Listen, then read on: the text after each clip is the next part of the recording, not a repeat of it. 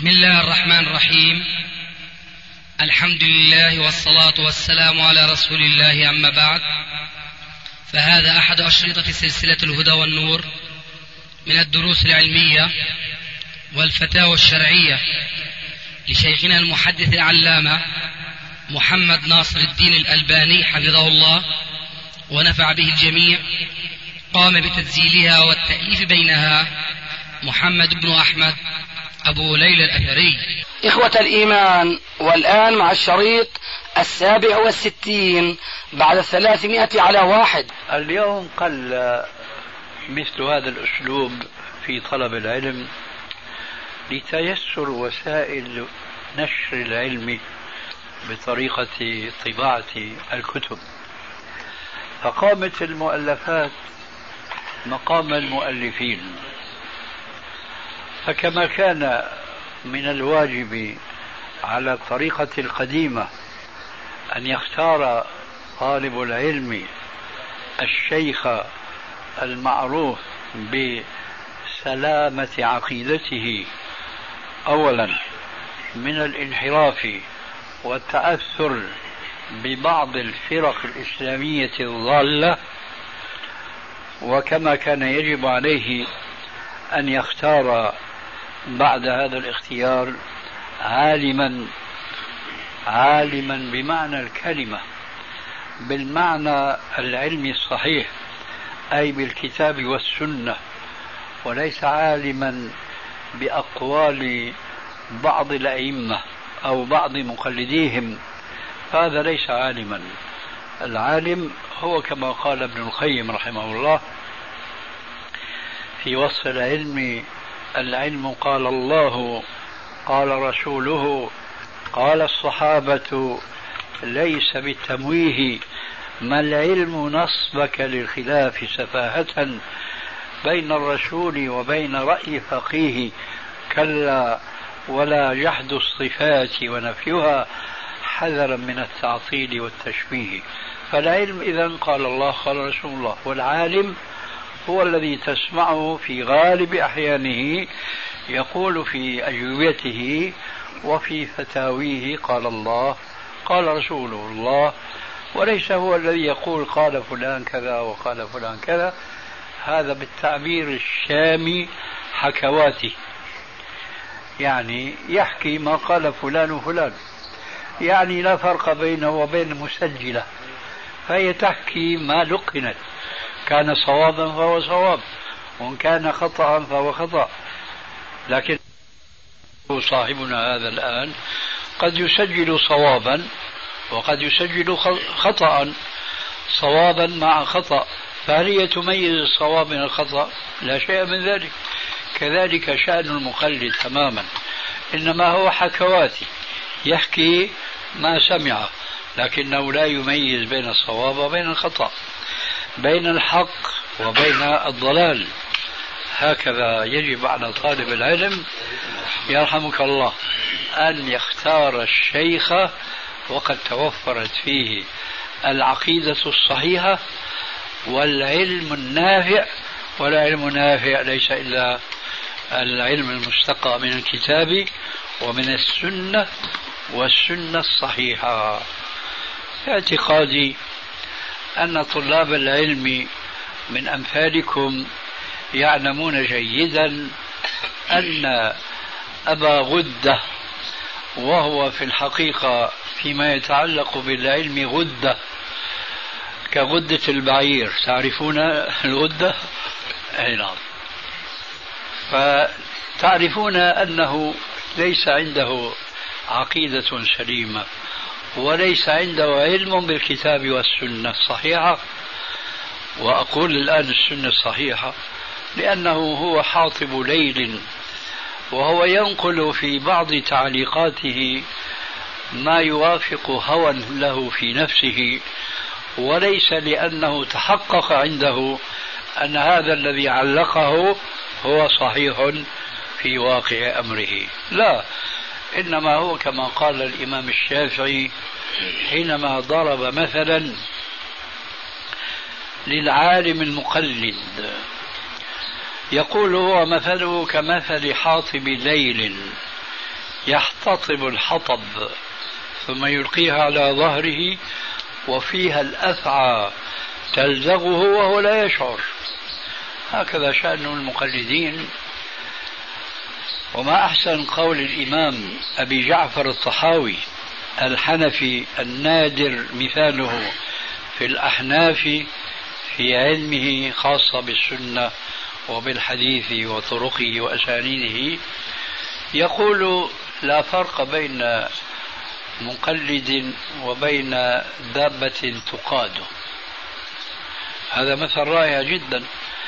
فالمقلد لا علم له.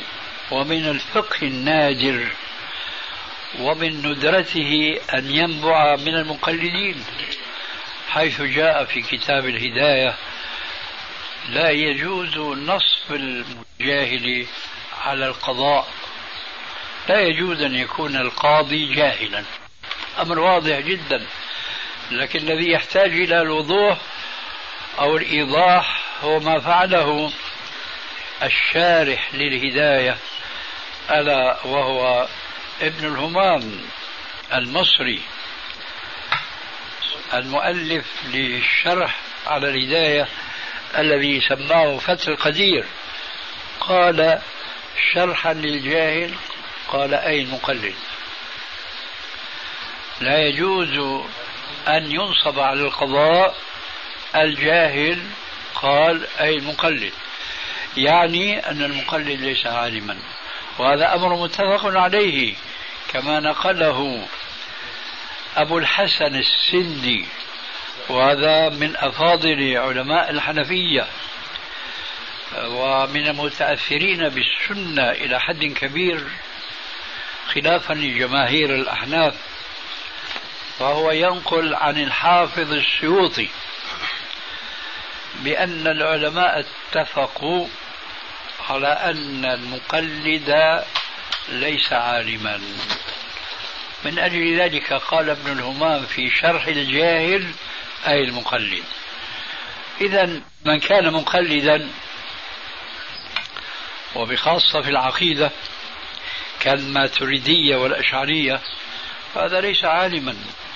فما الذي يرجوه طلابنا حينما يقبلون على كتاب أبي غد هذا؟ لينالوا من علمه وفاقد الشيء لا يعطيه. هذا ما أنصى به طلابنا للعلم أن يعرفوا كيف تؤكل الكتف أن يعرفوا من أي مؤلف يأخذون العلم الصالح منه. وأبو غدة نحن نعرفه في حلب وإن كان سكني في دمشق يومئذ فقد كنت أتردد إليها في كل شهر مرة في سبيل الدعوة من جهة وفي سبيل دراسة المخطوطات في مكتبة الأوقاف الإسلامية هناك في حلب. وقد كان إخواننا يطلبون منه أن نلتقي معه فيأبى ويصر. وقد جمعنا مجلس قبل ذلك معه وتناقشنا في مسألة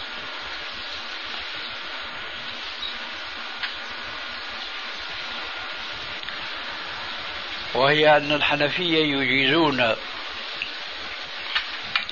التداوي بالخمر وهو حنفي. كما هو معلوم. فلما ذكرت له قوله عليه الصلاة والسلام الوارد في صحيح مسلم إنها داء وليست بدواء قال الحديث يحتاج إلى مراجعة. قلنا له راجع. والحديث في صحيح مسلم ماذا يريد أن يراجع؟ هذا تخلص من الحجة تعصبا للمذهب. بعد ذلك مع كثرة الإلحاح من بعض إخواننا على الموافقة باللقاء معي لنتباحث معه فيما يتعلق بالخلافيات بين الدعاة إلى السنة والدعاة إلى المذهبية الضيقة. أبى واستكبر. وأقف إلى هنا في تمام الآية. شيخ بارك الله فيك. بالنسبة ما هو الضابط؟ ما هو الضابط الشرعي في التفريق بين سنة العادة وسنة العبادة؟ الثابتة في العادة صلى الله عليه وسلم. الضابط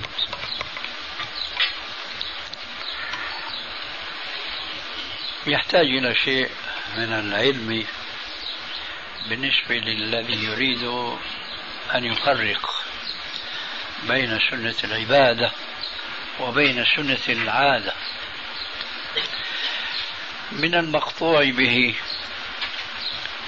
أن هناك أفعالا للنبي صلى الله عليه وآله وسلم كانت تصدر منه تقربا منه إلى الله تبارك وتعالى. فهذا النوع هو من سنن العبادة. ويقابله قسم آخر أيضا من المقطوع به أن النبي صلى الله عليه وسلم كان يفعل ذلك أقل ما نقول ليس بحكم العبادة وإنما بحكم العادة أو بحكم أمر يعود إلى رغبة الإنسان التي لا علاقة لها بالعبادة. هذا القسم منه ما هو واضح أنه ليس له علاقة بالعبادة فيكون من قسم العادة. وبين القسمين أمور مشتبهات. وعليكم السلام ورحمة الله وبركاته. فإذا نظر إليها من زاوية معينة قد يميل الإنسان إلى إلحاقها بالعبادة. وإذا نظر إلى هذا القسم الوسط بنظرة أخرى قد يميل حين ذاك إلى اعتبارها من سنن العادة. وحسب طالب العلم آه فهذا القسم الثاني الذي يقابل القسم الأول يكفي طالب العلم أن يقف عنده. مثلا كان لرسول الله صلى الله عليه وسلم نعلان لهما قبالان. ما يبدو لأول وهلة لطالب العلم أن كون النعل لا قبال واحد هو خلاف السنة والسنة أن يكون له قبالان. ما يبدو أن هذه لا علاقة بالعبادة وإنما هي عادة عربية. كانوا يلبسون هذا النوع من النعال ولا يلبسون النعال المعروف اليوم اللي يسمى بالحذاء والبوتين أو الصداط أو ما شابه ذلك من أسماء تختلف باختلاف البلاد. ويبقى بالنسبة لطالب العلم القسم الذي ممكن أن يلحق بالأول أو بالثاني. هذا يحتاج إلى علم لتمييز أو للجزم بأنه ملحق بالقسم الأول دون الثاني أو العكس ملحق بالثاني دون الأول. من أجل ذلك نجد بعض العلماء اتفقوا على أمور أنها من سنن العادة. واختلفوا في مفردات منها هل هي من سنن العبادة أو سنن العادة. مثلا فيما يتعلق بالحج ونحن مقبلون قريبا إن شاء الله على الحج. جاء أن النبي صلى الله عليه وسلم نزل في البطحاء فقال بعض الصحابة وأظن عائشة ليس التحصيب بالسنة وإنما اتفق أن النبي صلى الله عليه وسلم نصبت له الخيمة هناك فنزل. بعض الناس من القدامى يظنون أن النزول في الحصواء هناك في البطحاء هو من تمام مناسك الحج. فهنا قد يقع خلاف لأن المسألة تحتاج إلى شيء واضح جدا لنلحقه بالقسم الأول أو بالقسم الثاني. هل ندخل الآن في بعض الأمثلة الواقعية. الآن كثير من الشباب والحمد لله يعنون بتقصير لباسهم وعدم إطالته عملا بالسنة. فهل هذه سنة عادة أم سنة عبادة؟ لو نظرنا إلى فعل الرسول عليه السلام منفصلا عن بعض أقواله لربما تردد النظر في إلحاق هذه السنة العملية بالقسم الأول أو القسم الثاني. ولكن لما جاءت أحاديث من قوله عليه السلام منها حديث أجرة المؤمن إلى نصف الساق فإن طال فإلى الكعبين فإن طال ففي النار.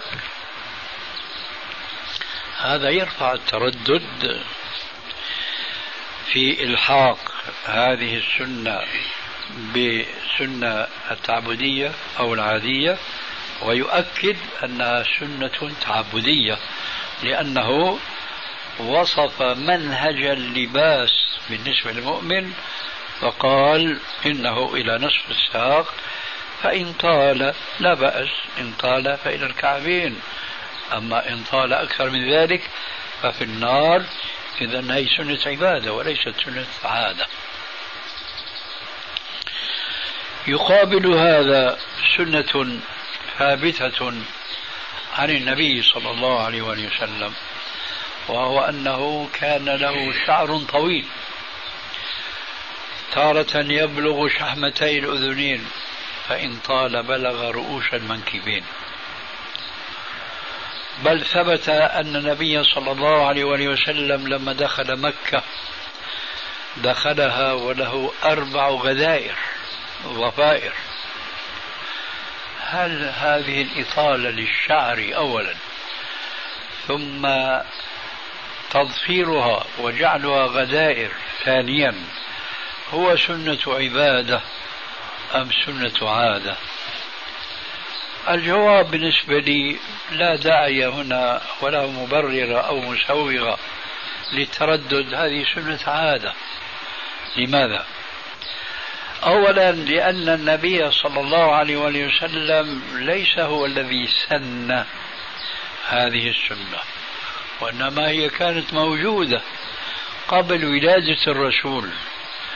فضلا عن قبل بعثة الرسول عليه الصلاة والسلام. فكانت من عادة العرب. كانوا يربون شعورهم. والشباب منهم حتى اليوم في بعض البوادي السورية شاهدناهم. الشباب منهم يضفرون شعرهم يجعلونه غدائر.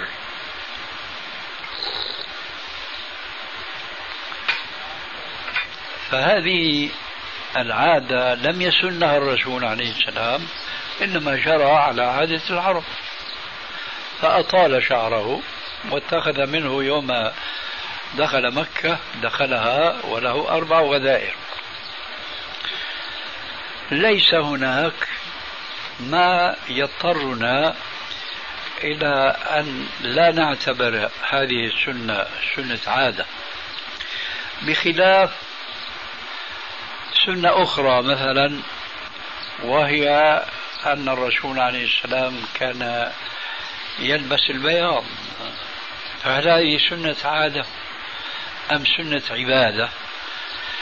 لو لم يرد مثل قوله عليه السلام خير ثيابكم البياض فألبسوها أحياءكم.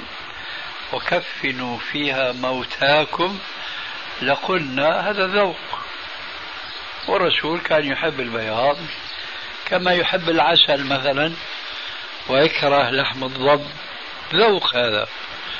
لكن لما جاء قوله خير ثيابكم البياض ثم أمر على الأقل أمر استحباب فقال فألبسوها أحياءكم وكفنوا فيها موتاكم. خرجت هذه السنة عن كونها سنة عادة ودخلت إلى كونها سنة عبادة.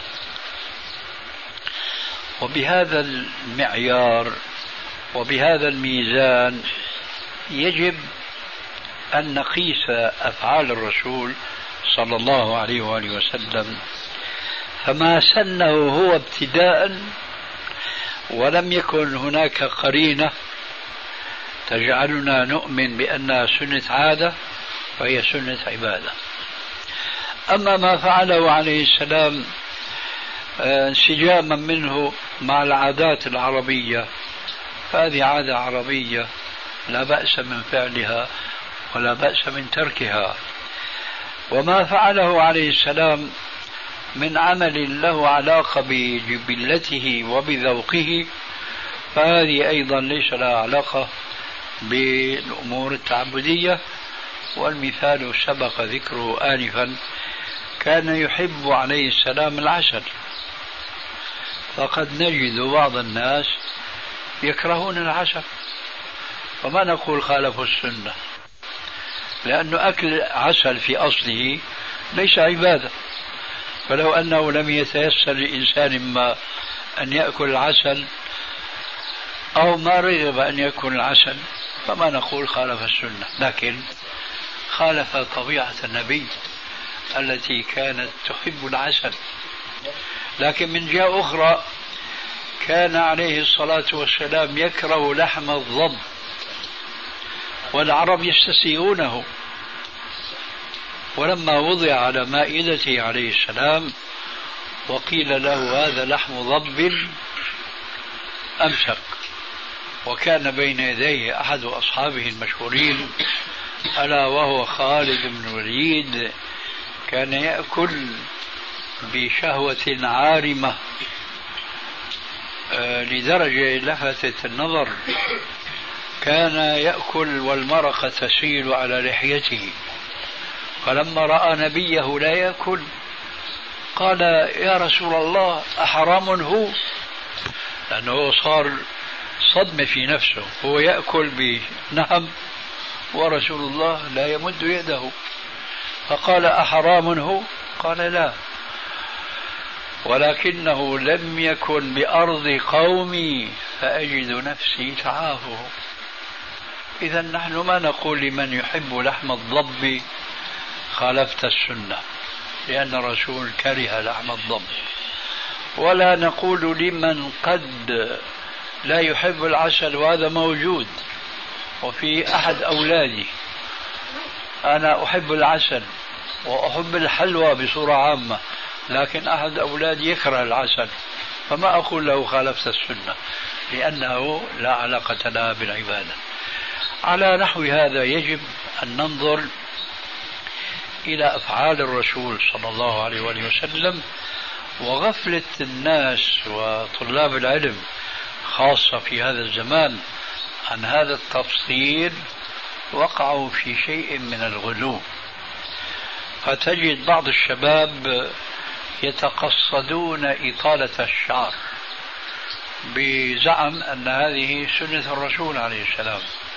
نعم أقول أن هذا من فعله عليه السلام ولكن ليس هناك ما يدل على أن هذا هو الأفضل بل قد صرح رسول الله صلى الله عليه وسلم كما في صحيح مسلم قال احلقوه كله أو اتركوه كله. فإذا إطالة الشعر ليس سنة تعبدية وإنما هي سنة عادية. فلو ظل الإنسان يحلق رأسه طيلة حياته. ما يقال إنه خالف سنة النبي الذي أطال شعره طيلة حياته إلا في الحج أو في العمرة. وقد كان عليه السلام يحلق شعر رأسه. وتعرفون الحديث الذي ورد في الصحيحين أن النبي صلى الله عليه وسلم قال اللهم اغفر للمحلقين اللهم اغفر للمحلقين اللهم اغفر للمحلقين. قالوا وللمقصرين يا رسول الله؟ قال وللمقصرين. لكن التقصير مفضول والفاضل هو الحلق. فإذا إذا رب الإنسان شعره كعادة أو كمزاج يناسب طبيعته لا مانع من ذلك.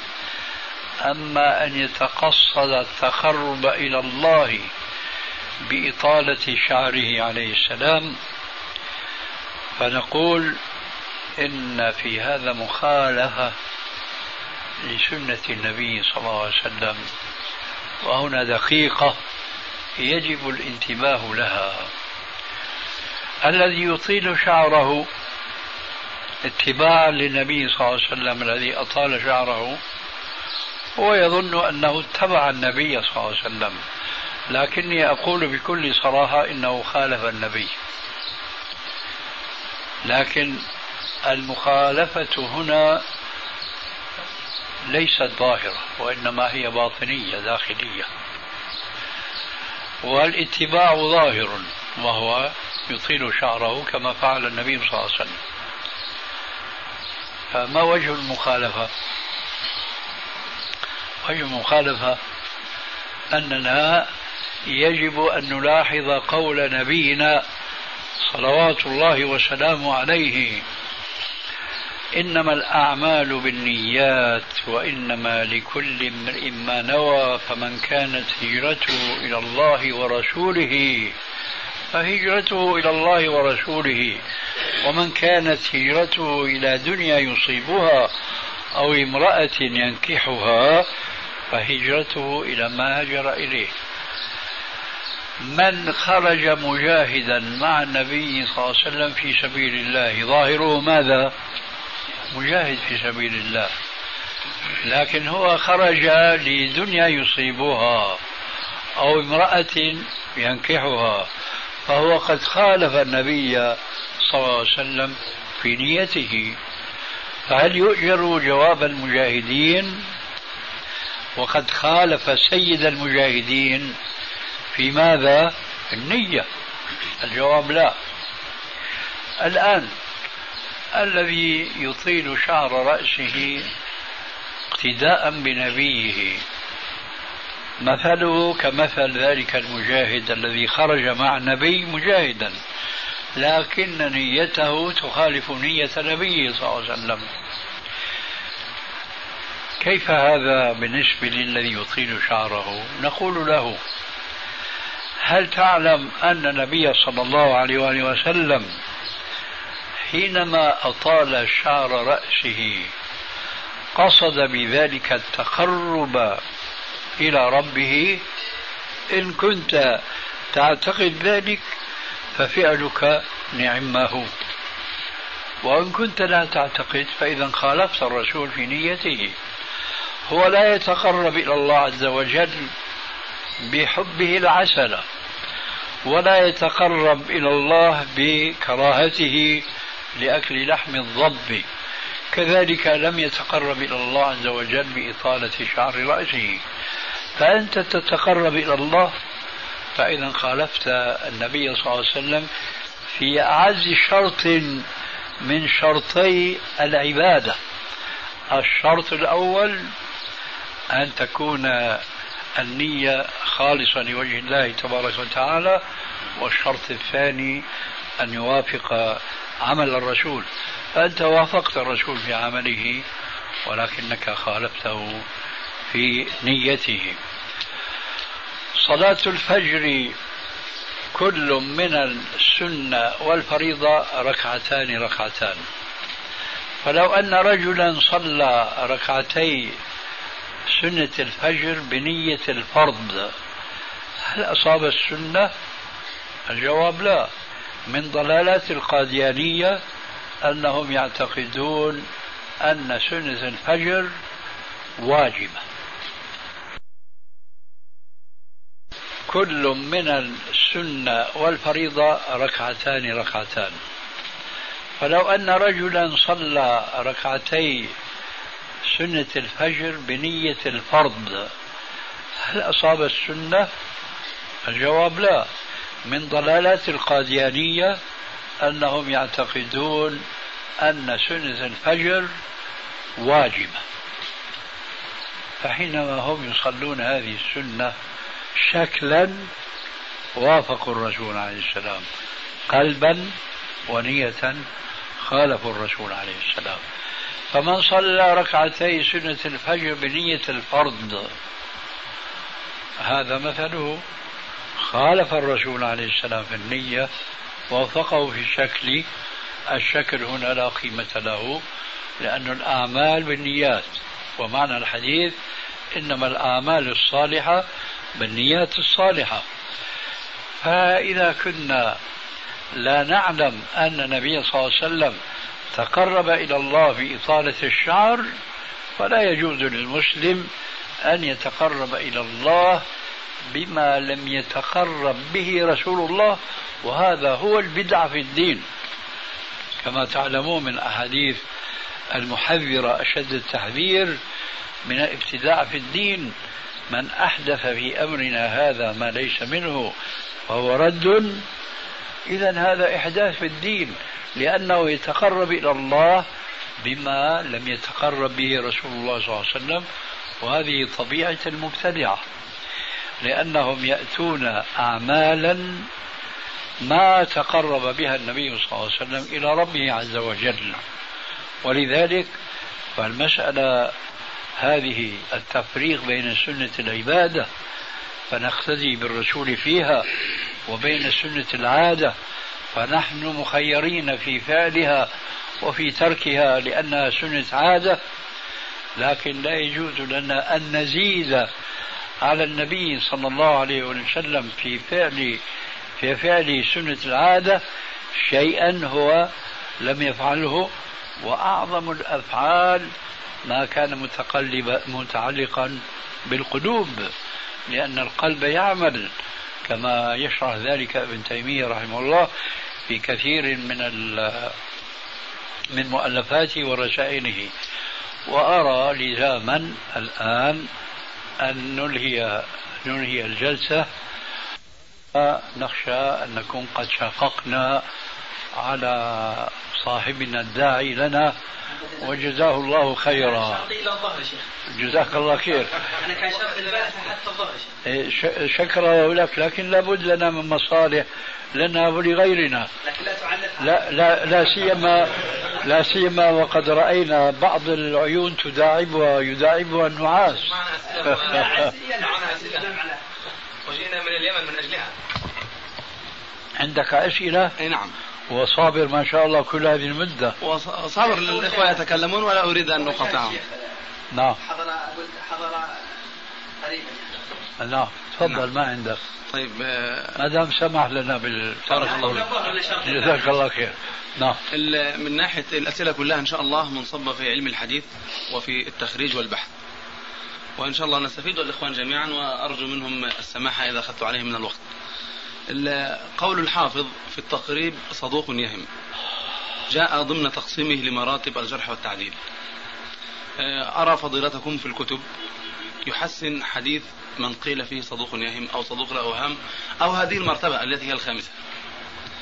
فعندي بعض الاستفسار بعض الاستفسارات والجواب إن شاء الله آه، أسمعه بعد ما أذكر فالحافظ رحمه, آه، رحمه الله تعالى ذكر كلمة صدوق يهم. في جملة المرتبة الخامسة التي من جملتها تغير بأخره وصدوق سيء الحفظ. فالتفرقة بين اللفظ بين هذه الألفاظ بجعل أن بعض ألفاظ المرتبة يكون حسن الحديث وبعض ألفاظ المرتبة لا يكون حسن الحديث إلا إذا تبع هذه من الأشياء التي أستفسر عنها وعن دليلها. الأمر الثاني لا خليك واحدة بعد واحدة حتى ما صدوق يهم كله في صدوق يهم تكلفني شططا طيب. وحرجا فضل. يعني تكلفني الآن أحفظ عنك اولا وثانيا وثالثا طيب. وما أدري لعله يأتي عاشرا وحسبي أن أجيبك عن السؤال الأول طيب. لننتقل إلى الثاني والثالث وهكذا الحمد لله آه الذي أفهمه من سؤالك أنك تظن بي أنني حجري. ولست كذلك. لا. لا لا معاذ الله. ما أظن لا إلا كل خير. لا أنت صادق فيما تقول لكنك واهم أيضا. تفضل. أنت صادق فيما تقول لا تعتقد هذا. ولكن آه، سؤالك يشعر بأن هذا هو سبب الإشكال. أشرح لك الآن بعبارة أخرى وأصحى بعبارة الأولى لأني شعرت أنك أوقعتك في الحرج. لأنك ظننت أنني نسبت إليك شيئا أنت لست فيه وذلك ما أرجوه. لكن أنا أدندن سبب الإشكال بعبارة أخرى الآن. تظن أنني أتبع مصطلح ابن حجر في تقسيمه ذاك. والأمر ليس كذلك. وهذا معنى قولي أنك تظن أنني حجري. من قال فيه ابن حجر صدوق يهم أو صدوق سيء الحفظ أنا إما أن أكون موافقا له أو مخالفا له. فإن كنت موافقا له جاء سؤالك. أما إن كنت مخالفا له هل يأتي سؤال لا. فإذا هذا هو السبب. السبب أنك تظن أن كل راو قال فيه ابن حجر صدوق سيء الحفظ أو صدوق يهم فأنا بالرغم أني أوافقه على هذا مع ذلك أحسن حديث هذا الراوي. ليس الأمر كذلك. وإنما يكون حكمي على هذا الراوي الذي قال فيه صدوق يهم زيادة يهم أنا أرفعها. فيصبح ماذا؟ يصبح صدوقا. أي في. المرتبة التي قبلها نعم. وهي المرتبة الرابعة. نعم. وهو من يحسن أن يكون حديثه حسنا. وأظن بهذا تكون قد أخذت الجواب عن سؤالك الأول. أكذلك؟ نعم لكن أنا بقي لها استفسار. ممكن. صدوق يهم. نعم. آه، عند فضيلتكم بخلاف ما عند الحافظ. فهمت؟ هذا من الجواب. مش دائما هذا ما هوش دائما أنا أدري. أنا أقول ما قلت ما. قلت إنها دائما. طيب. لكن أنا قلت مثلا في حاله من الحالات توافق الحافظ على صدوق يهم أي نعم. وفي حالة من الحالات ترفعه بل اجدك بل هو ثقة تقول بل هو ثقة والحافظ تساهل في أمره أو بل الرجل ضعيف والحافظ تسامح في أمره. طيب. يعني لا أقول أنك تقر على كل ما يقول. طيب. ولكن إذا أقررته على ما يقول نعم. بأنه فعلا صدوق يهم. أي نعم. ووافقته على هذا. طيب. الحافظ نص على أنه لا يحتج به. أي نعم. الحافظ نص في مقدمة الفتح أي نعم. في الفصل الت- التاسع أنه لا يحتج بمن قال فيه صدوق له اوهام أي نعم. فإذا كان فضيلتكم قد وافقه على صدوق له اوهام أو صدوق يهم ففضيلتكم يحتج به والحافظ نص على أنه لا يحتج به. أي نعم. فهذا أيضا الإشكال. الجواب من ناحيتين. تفضل. أولا هل وجدت لهذا مثالا؟ ولا هذا سؤال نظري فقط. لا وله مثال. وهو؟ في ترجمة إسماعيل بن عبد الله بن أويس. نعم. ذكر أحواله و... وما في حفظه من كلام ولماذا أخرج له البخاري؟ وأنه قدم أصولها إلى البخاري البخاري رحمه الله وأخرج منها. قال فعلى هذا فتكون رواياته داخل الصحيح يحتج بها. أما خارج الصحيح فلا يحتج به. وترجم له في التقريب صدوق أخطأ في أحاديث من حفظه. صدوق أخطأ في أحاديث من حفظه. فهذا مثال يدل على أنه إذا كان داخل الصحيح فلما لما للصحيحين من منزلة وكلام وكذا وكذا وأما خارج الصحيح فنص على أنه لا يحتج به. وترجمته في التقريب داخلة في الباب بالمرتبه الخامسه خلاص؟ نعم. سامحك الله. أنت الآن تكلمت عن العسقلاني لكنك ما تكلمت عن الألباني. لا أنا فهمت من السؤال هل وجدت يعني الكلام نظري من الحافظ ابن حجر حين ينص على أنه لا يحتج به؟ أم هناك تراجم آه، أنت قلت عني وما أقول لك اتهمتني. قلت عني بأنني أوافق ابن حجر على قوله صدوق يهم وهو هذا الذي قال فيه صدوق يهم قال ابن حجر لا يحتج به. إيه نعم. مع ذلك أنا احتججت به.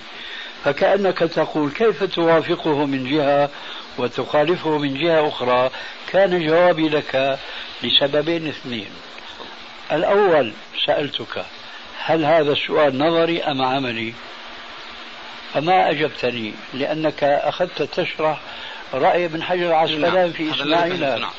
إيه، لكن ما أتيت بالمثال الذي تثبت به أنني أوافق ابن حجر في قوله صدوق يهم أو صدوق سيء الحفظ وهو في هذه الحالة لا يحتج بهذا الراوي بينما أنا أوافقه في ترجمته لهذا الراوي وأخالفه تطبيقا عمليا فأحسن حديثه. لا هذا لا يحضرنا عليه مثال. هذا هو الجواب هذا إذا لا يحضرنا عليه مثال. هذا هو الجواب نعم. إذا فاسحب كلامك الأول. طيب. طيب. تفضل. أنا أردت أن أقول جواب من ناحيتين. والآن الناحية الأولى انتهينا منها.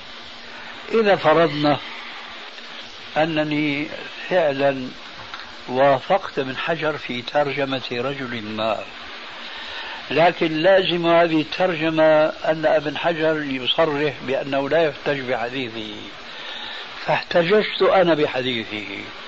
الجواب هو نفس الجواب السابق. إذا قال ابن حجر في راو ما بأنه مثلا ثقة وينبغي أن يكون حديثه صحيحا. وأنا قلت حديثه حسن فأنا خالفت ابن حجر هنا لأنني ما أتبنى أنه ثقة لكن لو تبنيت أنه ثقة وقلت حسن وقعت في التعارض الذي أنت. أشرت إليه ولكن إذا أنا خالفت ابن حجر في حكمي على حديث ما فكما لو خالفته في حكمه على راو ما نعم. فأي إشكال في ذلك؟ طيب طالما يعني فضلتكم يرى يعني عدم المت... لأن أرى في بعض الأشياء تقول مثلا وابن حجر قد ترجم له بأنه صدوق يهم فهو على هذا حسن الحديث. قال الحافظ في صدوق يعود ال- السؤال نفسه. إيه، فقد قال الحافظ كذا وهو كذا. يعود السؤال نفسه بارك الله فيك. هذا نظري أم عملي؟ ما يحضرنا إلا هذا ما التراجم كذا أنا أظن أنه هذا وهم طيب. أنا أقول أنه قال صدوق يهم وأفسر هذا وعلى هذا فهو حسن الحديث وأنا أدري كما تدري أن هذه المرتبة هي المرتبة التي لا يحتج بها وإنما يستشهد بها. حفظك الله. أي نعم. في نفس الموضوع. آه، شيخنا أخونا أولا جعل مرتبة صدوق له أوهام بمنزلة مرتبة صدوق يهم. وأنتم دائما آه، يعني تنبهون على التفريق بين المرتبتين إيه، هذا أحسن حالا من هذا واحدة. ثانيا شيخنا هناك مثل كنت أيضا سألتكم عنه وله يعني صلة صلة أيوه. قريبة جدا في هذا وهي ترجمة بكر بن خنيس. بكر بن خنيس صدوق يخطئ عند الحافظ. فمرة حسنت حسنتم له ومرة ضعفتم له. أيوه. فلما سألتكم شيخنا قلت إنه هذه المرتبة بالذات صدوق يخطئ وصدوق يهم من المراتب الدقيقة التي يعني مما يغلب على الناقد آه، رواته والرواة عنه وحسن المتن أو كذا أو شيء من هذا. فترجحون على حسب هذه المرجحات. يعني كالحديث الحسن نعم. يعني. والشيء الثالث هو هذا وأخونا ما سمعه الشيء الذي ذكرته قبل قليل. حول قضية الحديث الحسن وكلام الإمام الذهبي في الموقظة. أي نعم. إنه الحديث الحسن تجد العالم أحيانا يحسنه نفس الراوي يضعف له. نعم. هذا لدقة الحديث الحسن والشيخ نفسه جزاه الله خير في في الإرواء. عند حديث اللهم أحيني مسكينا مم. تكلم بهذا وذكر إنه الحديث الحسن ودق المراتب. فالإشكال في هذا إن شاء الله يزول يعني. طيب السؤال الثاني؟ السؤال الثاني في مجهول العين. هل يستشهد به؟ لا. طيب. هيك لا يستشهد كقاعدة به؟ لا يستشهد به نعم، كقاعدة. كقاعدة آه. ومن جهة. العمل؟ لكن عمليا قد يستشهد به في جملة الشهود الأخرى. لكن إذا آه، إذا كان مجهول عين ومجهول عين لا يستشهد. لا يستشهد به. طيب مجهول عين و... و- وإسناد آخر فيه انقطاع. كذلك. طيب ال- الحديث إذا كان فيه زيادة شاذة عن بعض الصحابة.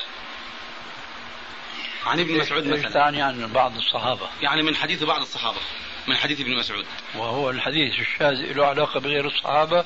لا فيه زيادة شاذة من حديث ابن مسعود. سؤال وجواب. نعم. لا يجوز لك أن تكون سائلا دائما أبدا بل يجوز أن تكون مسؤولا ولو أحيانا. تفضل. أليس كذلك؟ نعم.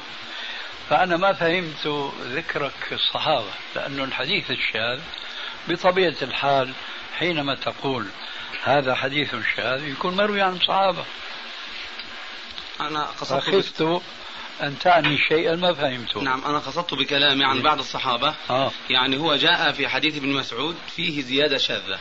وهذه الزيادة جاء يعني لما جمعنا طرق حديث ابن مسعود علمنا أن هذه الزيادة شاذة في هذا الطريق. لكن من حديث صحابي آخر كأبي موسى. وجدنا هذه الزيادة جاءت. لكن في السند إلى أبي موسى ضعف يحتمل كضعيف. أو كمن قال في الحفظ مقبول أو لين أو كذا. هل الزيادة في من حديث أبي, أبي ابن مسعود الشاذة هل تصلح في الشواهد مع الزيادة الضعيفة من حديث أبي موسى؟ لا. لا تصلح. لا. تقول لا تصلح؟ لا. طيب. نعم. حفظك الله. طيب. إيه، مسطور التابعين. إيش؟ مسطور مسطور التابعين. مستور التابع نعم. نعم. يعني تابعي مستور. تابعي مسطور في تفضل. البحث الأول شيخ استفسار آخر. تفضل.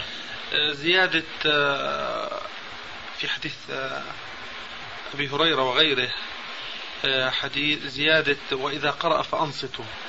العلماء هذه الزيادة علماء المتقدمون أو العلماء المتقدمون أعلوها بالشذوذ.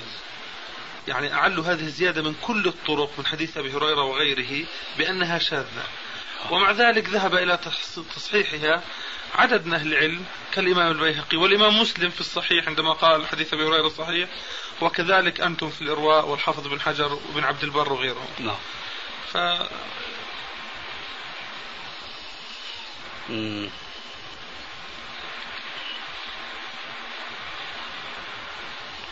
مش واضح سؤالك ارتباطه مع سؤال الأخ. ارتباط شيخنا أنه الزيادة هذه في كل الطرق حكم العلماء عليها بأنها شاذة في حديث أبي هريرة وغيره. ومع أنها شاذة يعني هي شاذة هنا وشاذة هنا وشاذة هنا حكم العلماء بصحتها. مع أنه هنا السؤال يعني أعم من هيك فهذا أخص وأدق شوي. يعني هنا السؤال أنه الزيادة الشاذة هل تقوي الحديث ضعيف؟ فهنا الزيادة الشاذة قوت زيادة شاذة مثلها. لكن بارك الله فيك هو سؤاله أنه الزيادة التي شذت في حديث ابن مسعود جاءت بسند آخر ضعيف والأمر هنا ليس كذلك. طيب فحينئذ جواب هنا يختلف عن جواب هناك. لكن هنا شيخنا قويت هذه الزيادة على شذوذ مفرداتها. مفرداتها شاذة وقويت صحيح لكن لما درست هذه الزيادات دراسة موضوعية لم يقل إن راويها فلان ضعيف وإنما حكم عليها بالشذوذ بالنسبة لدراسة الزيادة بخصوص هذا الصحابي. أما هناك صحابي آخر لو لم يأتي حديث مسعود بزيادة الشاذة واعتمدنا على الرواية الأخرى التي جاءت بالزيادة الشاذة في حديث مسعود. لم نستفد من تلك الرواية الثانية كما سماها رواية أبي موسى. لم نستفد منها حكما بأنها ضعيفة فوجودها وفقدانها سواء. أما هنا لما حكموا بالشذوذ بالنسبة لرواية معناها نزع الآن كلمة شذوذ جانبا. معناها أن الرواة كلهم ثقات. لكن بمخالفة الأكثرين من الثقات قيل لها بأنها شاذة. فالمثال الذي أوردته غير الذي أورده هو. ولذلك فهنا في مجال لتقوية الشاذ بالشاذ على حد تعبيرك بالنسبة لوجهة نظر بعض العلماء وقد ذكرت آنفا أنه علماء آخرين وفي مقدمة الإمام مسلم قد حكم بصحتها ولم يحكم بشذوذها. فإذا القضية هنا شاذ بالشاذ بتكون نسبية وليست مطلقة كما سبق آنفا بالنسبة للشيخ عبد المحسن جزاه الله خيرا لما ذكرت له مذهب راوي الحديث. نعم. ها اللاص الذي يصوم يوم السبت فلا صام ولا أفطر. فهو تأول كلامه بمذهبه هو. هذا لا يحتج به هذا رأيه. نعم. أما رأي ذاك الصحابي فهو على إطلاقه تماما. الآن هنا في المثال أنا شخصيا لا أقول نحن قوينا شاذا بشاذ. نعم. على اعتبار و... أنه أنت أيوة. لا تحكم بأنه شاذ في كل مفرداته هو هذا لكننا قوينا شاذا بشاذ في تعبير الآخرين. أيوة. ولو قلنا هكذا لا حاججونا وقالوا هذا لا يجوز لأنك تقوي ضعيفا بضعيف. هون موطن الالتقاء بين آه هو هذا. طيب غيره. ذكر الشيخ المعلمي رحمه الله أن الراوي أو التلميذ المكثر عن شيخ مدلس. فإنه تقبل روايته عن شيخه وإن عن عن طالما أنه مكثر عنه فإنه كذا أو كذا. ما صحة هذا الكلام؟ ما صحة هذا الكلام في الواقع. أما المعلمي رحمه الله قد ذكره. نعم. نعم. أولا الذي يبدو لي والله أعلم أن هذا الكلام على إطلاقه ليس دقيقا. إنما إذا كان بقيد لا بد منه كما سترى إن شاء الله. وذلك يكون بطريقة السؤال والجواب. هل هذا الراوي المكثر عن شيخه المدلس هو يعلم تدليسه أم يجهله؟ فإن كان يجهل تدليسه فالكلام ليس سليما. وإن كان يعلم تدليسه فهو مسلم. إيش رأيك بهذا التفصيل؟ بقي هو الظاهر أن المكثر عن الشيخ لا ما أنه يعرفه. ما تحد عن الجواب. أنا سأجيب إن شاء الله. أنا مقبل في الجواب. لا خير البر عاجله وهذه س... ستجيب عنه مثل ما بيقول المثل عصفور في اليد ولا حشرة في الشجرة. وقد ت... أنسى أنا وتنسى أنت مثلي ولا تجيبه. خير البر عاجله ما رأيك في هذا التفصيل؟ هو يعني الظاهر صحته. طيب. والكلام الذي نقلته فيه تفصيل؟ هو راجع إليه. ما أجبتني. هو ما في هذا التفصيل ما في التفصيل الذي ذكرتموه لكن هو راجع إليه. راجع الفاعل إلى هذا التفصيل. من الذي فعل وأرجع؟ لأنه الشيخ المعلم وضح. أجب بارك الله فيك. نفس الشيخ المعلم وضح وذكر. إيش؟ قال كثرة ملازمته له تجعله يعرف حديثه من حديث غيره ومن حديث مشايخه فإذا روى حديثا ليس من حديث مشايخه عرفه. هذا ليس فيه التفصيل الذي ذكرته. كلمة يعلم تدليسه ذكرتم أنه هل يعلم تدليسه أم لا؟ يعني هو عارف أن شيخه أحيانا يدلس وأحيانا يصرح أو لا يعلم. مكثر عنه إذا يعرف. لا لا ما في تلازم. يعني أنت تأخذ هذا بطريق الاستنباط. نحن نريد نصا في الموضوع. النص ما معي نص لكن الملازم أوه. للشيخ يعرفه. هذا هو. لا يا أخي ليس بالشرط. أنت لا تعلم. في حدود ما درست أن كثيرا من أهل العلم والحفظ للحديث لا يصفون الراوي ولا يعلمون تدليسه. أو بعبارة أخرى لعلك آه، أشكل عليك السؤال. هل تعتقد أن كل راو قال فيه محدث ما إنه مدلس يشاركه في قول هذا كل حافظ؟ لا. فإذا إذا إذا كان هذا الجواب هو الصحيح بالنسبة للحفاظ من علماء السنة فكيف تقول في راو ما إنه المفروض أنه يعلم؟ يا أخي يعلم أنه مكثر من الرواية عنه ولكن قد لا يعلم أنه مدلس.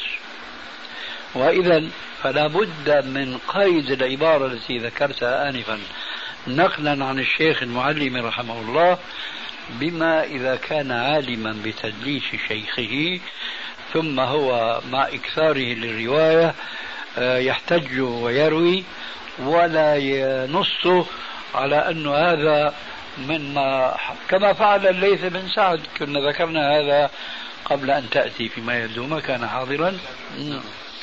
فالليث بن سعد تنبه وهو مكثر من الرواية عن أبي الزبير. فقال له أكل ما ترويه عن أبي الزبير سمعته منه؟ قال لا. هذه شهادة من أبي الزبير تدينه بالتدليس قال الحافظ الإمام إمام أهل مصر في زمانه الذي آه، فضله بعضهم على الإمام مالك في المدينة قال إذا علمني عن الأحاديث التي سمعتها عن أبي الزبير. هذا هو الحافظ وهذا هو التلميذ المميز. ولذلك فمن الضروري جدا تقييد العبارة التي نقلتها. عن الشيخ المعلمي رحمه الله. بما إذا كان يعلم تدليسه. ما يرى. طيب. الحافظ بن حجر في الفتح يذكر كثيرا عن شعبة ويحيى بن سعيد القطان وغيرهما أنهما أنهم إذا رووا عن شيوخهم المدلسين فإنهم لا يأخذون عنهم إلا صحيح حديثهم. شعبة نص على ثلاثة والحافظ أطلق. هل هذا الكلام صحيح؟ إطلاق الحافظ؟ أي نعم أسأل عن هذا. طبعا آه، نحن اعتمادا الآن جاء دور اتباع أهل العلم.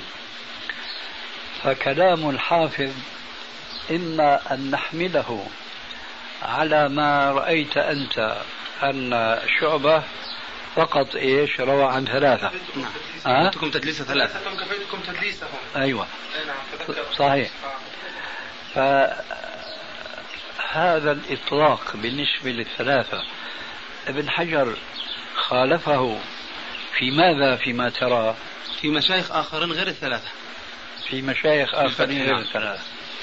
إيه هذا الذي أردت أن أقول. ترى هل تعتقد معي أنا أعتقد أن للحافظ بن حجر سبر وفحص واستقصاء لرواية هؤلاء الرواة الحفاظ كشعبة وغيره هل تعتقد معي أن يمكن أن يكون أجرى هو استقصاء وبحثا خاصا بجهده وتعبه وهو لا يعتمد فقط على هؤلاء أم لا يمكن؟ ممكن ممكن ممكن. حينئذ مثلنا لا يستطيع أن يخالفه إلا بنص وهذا أظن ليس من السهل إيجاده. واضح؟ نعم واضح. غيره. طيب. لأنه رجل عنده أسئلة كثيرة. معليش ما, ما يطول الوقت. طيب. من ناحية المراسيل يعني الذين نص عنهم أن مراسيلهم ضعيفة جدا أو أنهم يرون عن كل أحد وأن مراسيلهم كالريح أو كذا أو كذا. هل هؤلاء يعني يستشهد ب- بمراسيلهم لبعضها؟ أم أن الذي يستشهد به في المراسيل مراسيل الذين عرفوا بالتوقع عن رواية الضعفاء أو كذا أو كذا؟ لا أنا أعتقد أن الجواب عام. لأن رواية أولئك المرسلين عمن هب ودب. لا يعني أن كل رواية أرسلوها هي كذلك. وإنما يمكن أن يكون من هذا القبيل ويمكن أن يكون من قبيل آخر يعني مثلا الحسن البصري آه، لا أتصور أنا لم يروي مرسلا حديثا يكون قد سمعه من ثقة فضلا عن أنه لا يعني أنه يمكن أن يكون سمعه عن شيخ علته سوء الحفظ فيحتمل أن يدور الأمر بين أن يكون المسقط من المرسل ثقة وضعيف الحفظ وواهيا جدا يمكن هذا نعم. فإذا دار الأمر بين هذا وهذا وهذا ولم يكن عندنا ما يرجح فالأصل الإحسان للظن بهذا الراوي ويؤكده حينما تأتي روايات أخرى ليس لها علاقة بالمرسل فترجح كفة إحسان الظن به وليس إساءة الظن أن الشيخ الذي أسقطه هو كذاب أو واهن جدا وليس بسيء الحفظ أو ليس بثقة. هذا جوابي. إخوة الإيمان تتمة الكلام في الشريط التالي. نعم. آه، عمر بن علي المقدمي وتدليسه آه. يدلس تدليس السكوت. مشكلة يقول المشاكل حدثنا عن شيخه وهو لم يسمع منه. فما حكم تصريحه بالسماع خارج الصحيحين؟ ظننت أنك تقول ما حكمه في الصحيحين. لا خارج الصحيحين. نعم. طبعا هو توقف عن الاحتجاج به. حفظك الله. طيب جينا